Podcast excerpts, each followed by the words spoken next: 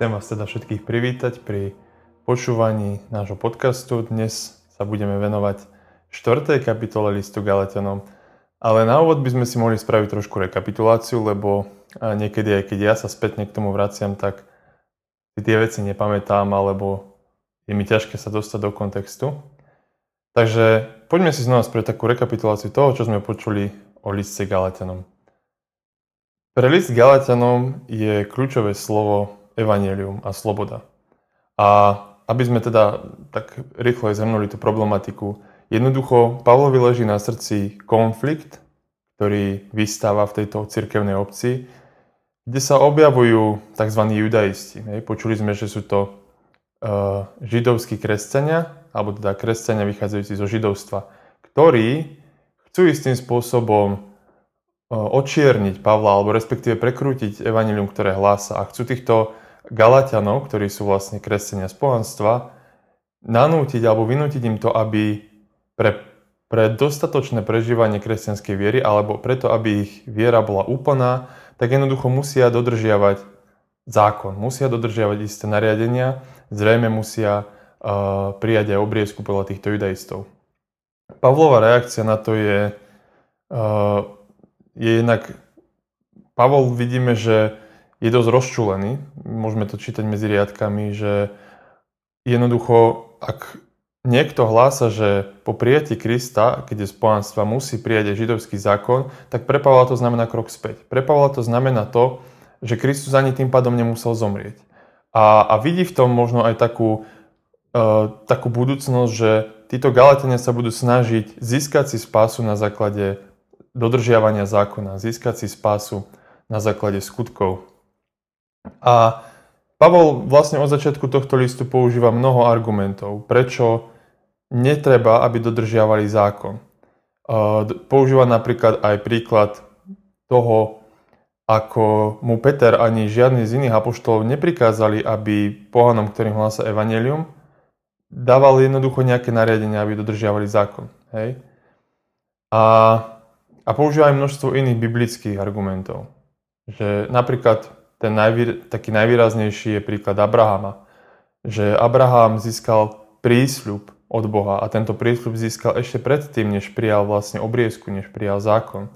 A teda Abraham je v našom ponímaní otec viery, áno, o ktorom sa písmo vyjadruje, že bol spravodlivý a žil z viery. A teda nežil na základe, alebo teda nedostal prísľub na základe nejakých svojich skutkov alebo toho, čo dovtedy robil. No a táto štvrtá kapitola je zaujímavá práve v tom, že Pavol v tejto kapitole je aj veľmi osobný a používa aj množstvo zaujímavých termínov, ktoré si, ktoré si vysvetlíme. Hneď na úvode by sme mohli povedať, že kľúčové témy alebo nosné, áno, nosné slova a výrazy tejto, tejto kapitoly sú dedičstvo a otroctvo. Pavol poukazuje na to, že predtým, než prišiel Kristus, síce bol zákon, avšak stále sme boli otrokmi. Pretože dedič nemôže prevziať dedičstvo, ak, ak vlastne... Uh, ako by som to povedal? Pavol chce povedať, že rozdiel medzi otrokom a dedičom, pokiaľ žije ten, po kom má dediť, je, je, dá sa povedať, veľmi podobný, ak nie je rovnaký. Pokiaľ nemá jednoducho dedič na dedičstvo nárok, tak sa v ničom závažnom nelíši od postavenia otroka. Hej, takto to, takto to formuluje Pavol. A zároveň aplikuje obraz o, takom podriadenosti, o takej podriadenosti pod poručníkov a správcov a, a vlastne poukazuje pre týchto Galáťanov na to, že, že oni žili do príchodu Krista v stave zotročenia a pod istými vesmírnymi mocnostiami, ako sme to už spomínali aj v liste Efezánom, hej, kde toto bolo kľúčovou témou. A to isté vidím aj u Galáťanov. Jednoducho, že Pavol mal predstavu toho, že pohania pred príchodom Krista boli v otroctve. Boli v otroctve pod rôznymi vesmírnymi mocnostiami, pod hej, týmito, týmito vecami, alebo bohmi s malým b, čomu sa ešte budeme trošku venovať. A asi najkľúčovejší výraz v tejto štvrtej kapitole, aspoň pre mňa, je, že vlastne zmena nastáva pre pohanov v tom, keď Boh posiela na zem svojho syna, keď posiela Krista. A od verša štyri vidíme v pozadí myšlienku preexistencie Krista, ktorú Pavol vyjadril jasnejšie napríklad v prvom liste Korintianom, ôsmej kapitole šiesty verš. Čo táto preexistencia znamená? Pre mňa osobne, keď som počul tento termín alebo sa zaujím, začal zaujímať o tom, čo je preexistencia Krista, tak to bol taký zaujímavý fakt, že vlastne my si často predstavujeme Krista ako toho, ktorý vstúpil do dejín len v Betleheme, svojim narodením. Ale nezamýšľame sa nad tým, kde a čo robil Kristus pred svojim vlastne vtelením. A aj židovská tradícia, hej, ponúka mm, množstvo takých, by som povedal, náznakov toho, že Kristus bol prítomný už pri tvorení sveta.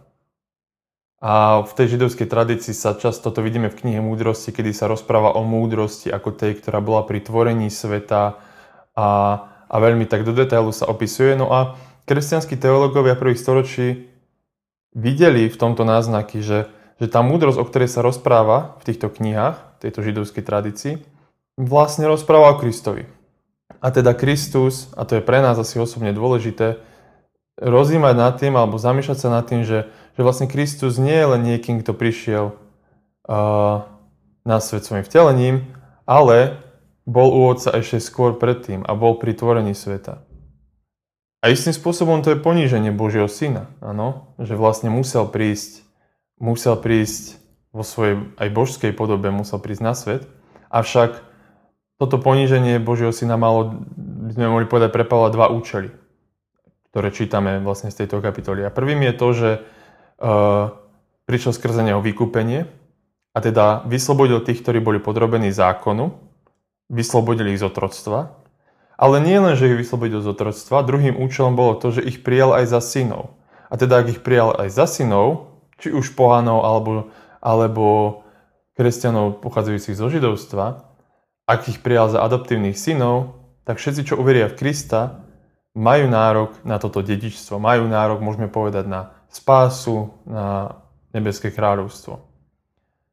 šiesty až siedmy verš ponúka znova zaujímavý termín, s ktorým sa stretávame, a to je modlitbové zvolanie Abba. Ono není až také dôležité, ako je, zaujímavé je skôr to, že sa viedli medzi biblistami také debaty, lebo možno to vidíme aj v našich kruhoch, že to zvolanie Abba je veľmi také také domácké, také hovorové a často sa aj používa, možno aj, aj my ho používame. A tu len akože stručne boli dvaja biblisti, Jeremiáš a Barr, a Jeremiáš tvrdil, že to zvolanie Abba bolo v niečom také veľmi mm, také nové, také špeciálne, že Ježiš hovorí o Otcovi ako o Bohu, ku ktorému prichádzam, hej, s tým zvolaním Abba. Kdežto biblista Barr hovorí, že nebolo to až také nové a netreba si to predstavať tak, že teraz Ježiš priniesol taký nejaký veľmi intimný jazyk, ktorý predtým Židia si nedovolili používať. Čo pre Pavla zrejme bolo dôležité, že toto zvolanie Abba bolo dôkazom toho, že, že ten, kto sa modlí, prijal dar Ducha Svätého. A teda toto postavenie, hej, ako keby jednoducho, ak si otrok, tak si nevolal na, na Boha Abba. Ale nárok, ako keby svedčil to o tom, že si v postavení syna, hej, ktorý si zakladá nárok na dedičstvo. A preto zvolávaš otca Abba. Ano? Iba by som to tak povedal, tento biblista Barr, škótsky biblista, tvrdí, že vlastne Abba bolo jednoducho súčasťou takého normálneho rodinného jazyka. Áno, ako keď on to používa na slovičko daddy po anglicky, tak niečo také znamená Abba, hej. Čiže stretol som sa aj niekedy s tým, že, že boli také myšlienky, že toto slovo Abba použili Ježiš a že to bolo uh, neslýchané, aby niekto takéto slovo používal na Boha Otca, ale avšak asi to nemusí byť úplne také, také niečo vyslovene nové a že by to spôsobovalo nejaký prevrat. Hej. Takže to len taká pikoška. Verš, od ôsmeho verša o, je to vlastne, čo som uvádzal na začiatku, že Galáťania jednoducho boli pohania a pred príchodom Krista nepoznali Boha, teda nemali účasť na dedičstve a, a vlastne ich viera pohánska bola podľa Pavla otroctvom. Boli otroci bohov zvaným B. A to je tiež zaujímavé, lebo Pavol nevylučuje existenciu bohov. Áno. Skôr im upiera božský charakter. A teda predpokladáme, že Pavol to bral tak, že pohanskí bohovia boli démoni. Tu avšak Pavol v liste Galáťanom o tom nejako veľa neuvažoval. To, na čo chce poukázať, je vlastne ten kontrast medzi minulosťou otrokov a kvalitatívne iným životom synov, kresťanov. A preto o tomto rozpráva, lebo či už to bol dodržiavanie židovského zákona, a to je, to je zaujímavé, že to Pavol píše, že to hovorí, lebo podľa Pavla bol nejaké sympatie a príklon k zachovaniu židovského zákona vlastne smerovanie k rovnakému otroctvu ako k ich pohanskej minulosti. Že on v tom asi zrejme nevidel nejaký diametrálne odlišný charakter. A to je zaujímavé, pretože Pavol bol veľmi horlivý, čo sa týka dodržiavania zákona, avšak povedal, ak chcete vy, pohania, dodržiavať židovský zákon, tak budete takisto otrokmi, ako keď ste boli pohania. To, že, Krist, že ste prijali Krista, vám jednoducho nič nepomôže. Nič vám to neprispeje, lebo vlastne vy ste prijali Krista, prijali ste milosť, prijali ste to, že ste spasení milosťou, avšak dodržiavanie zákona vyjadrujete, že to nestačí. Že to je málo, že musíte niečo robiť, aby ste to zaslúžili. A v tomto kontexte my musíme chápať aj to, prečo bol Pavol taký pobúrený, prečo to Pavla jednoducho vytáčalo, že, a toto myslím si, že si môžeme aj my vziať tak za svoje, že podľa Pavla zrejme Galáťania si to komplikovali zbytočne a robili chyby. A toto často robíme aj my, že to prijatie Evanjelia a to zachovanie Evanjelia je skutočne jednoduchá vec.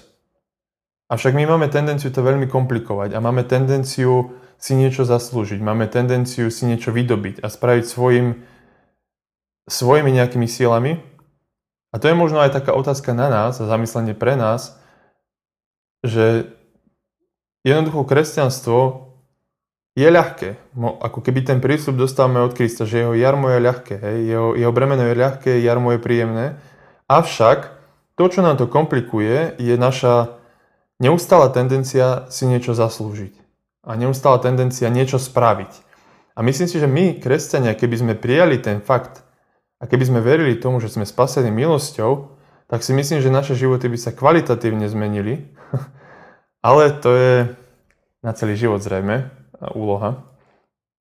To len taká odbočka.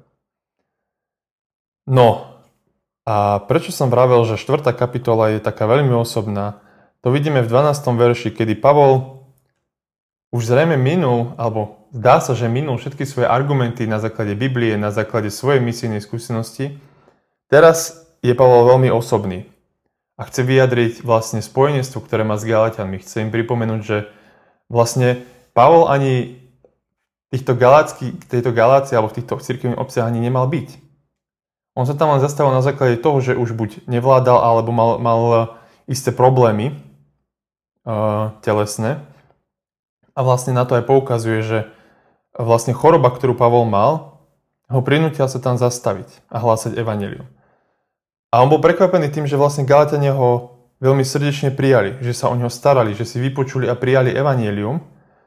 A tuto v týchto veršoch sa aj píše, že keby títo Galáťania mali oči, tak, že keby si mohli vyrvať oči, tak by si ich vyrvali a dali Pavlovi.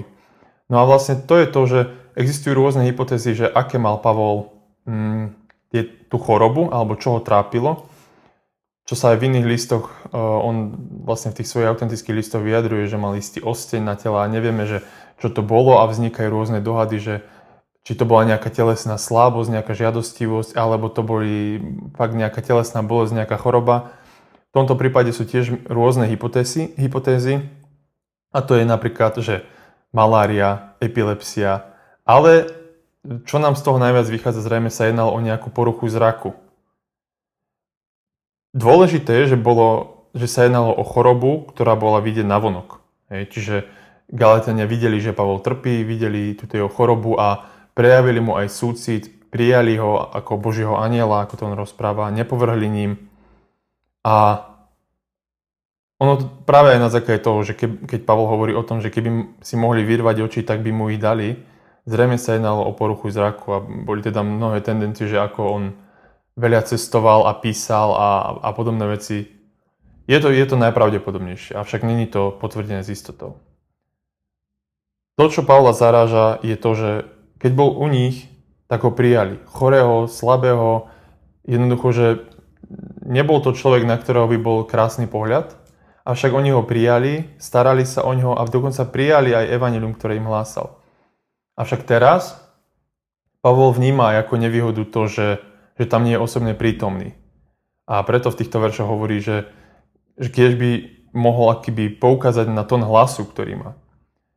Chcel sa uistiť ako keby o tom, že jednoducho Pavol zrejme trpel predstavu toho, že ten list bude márny, že to nepochopia. Že keby tam bol s nimi, tak by to pochopili. Ako keby...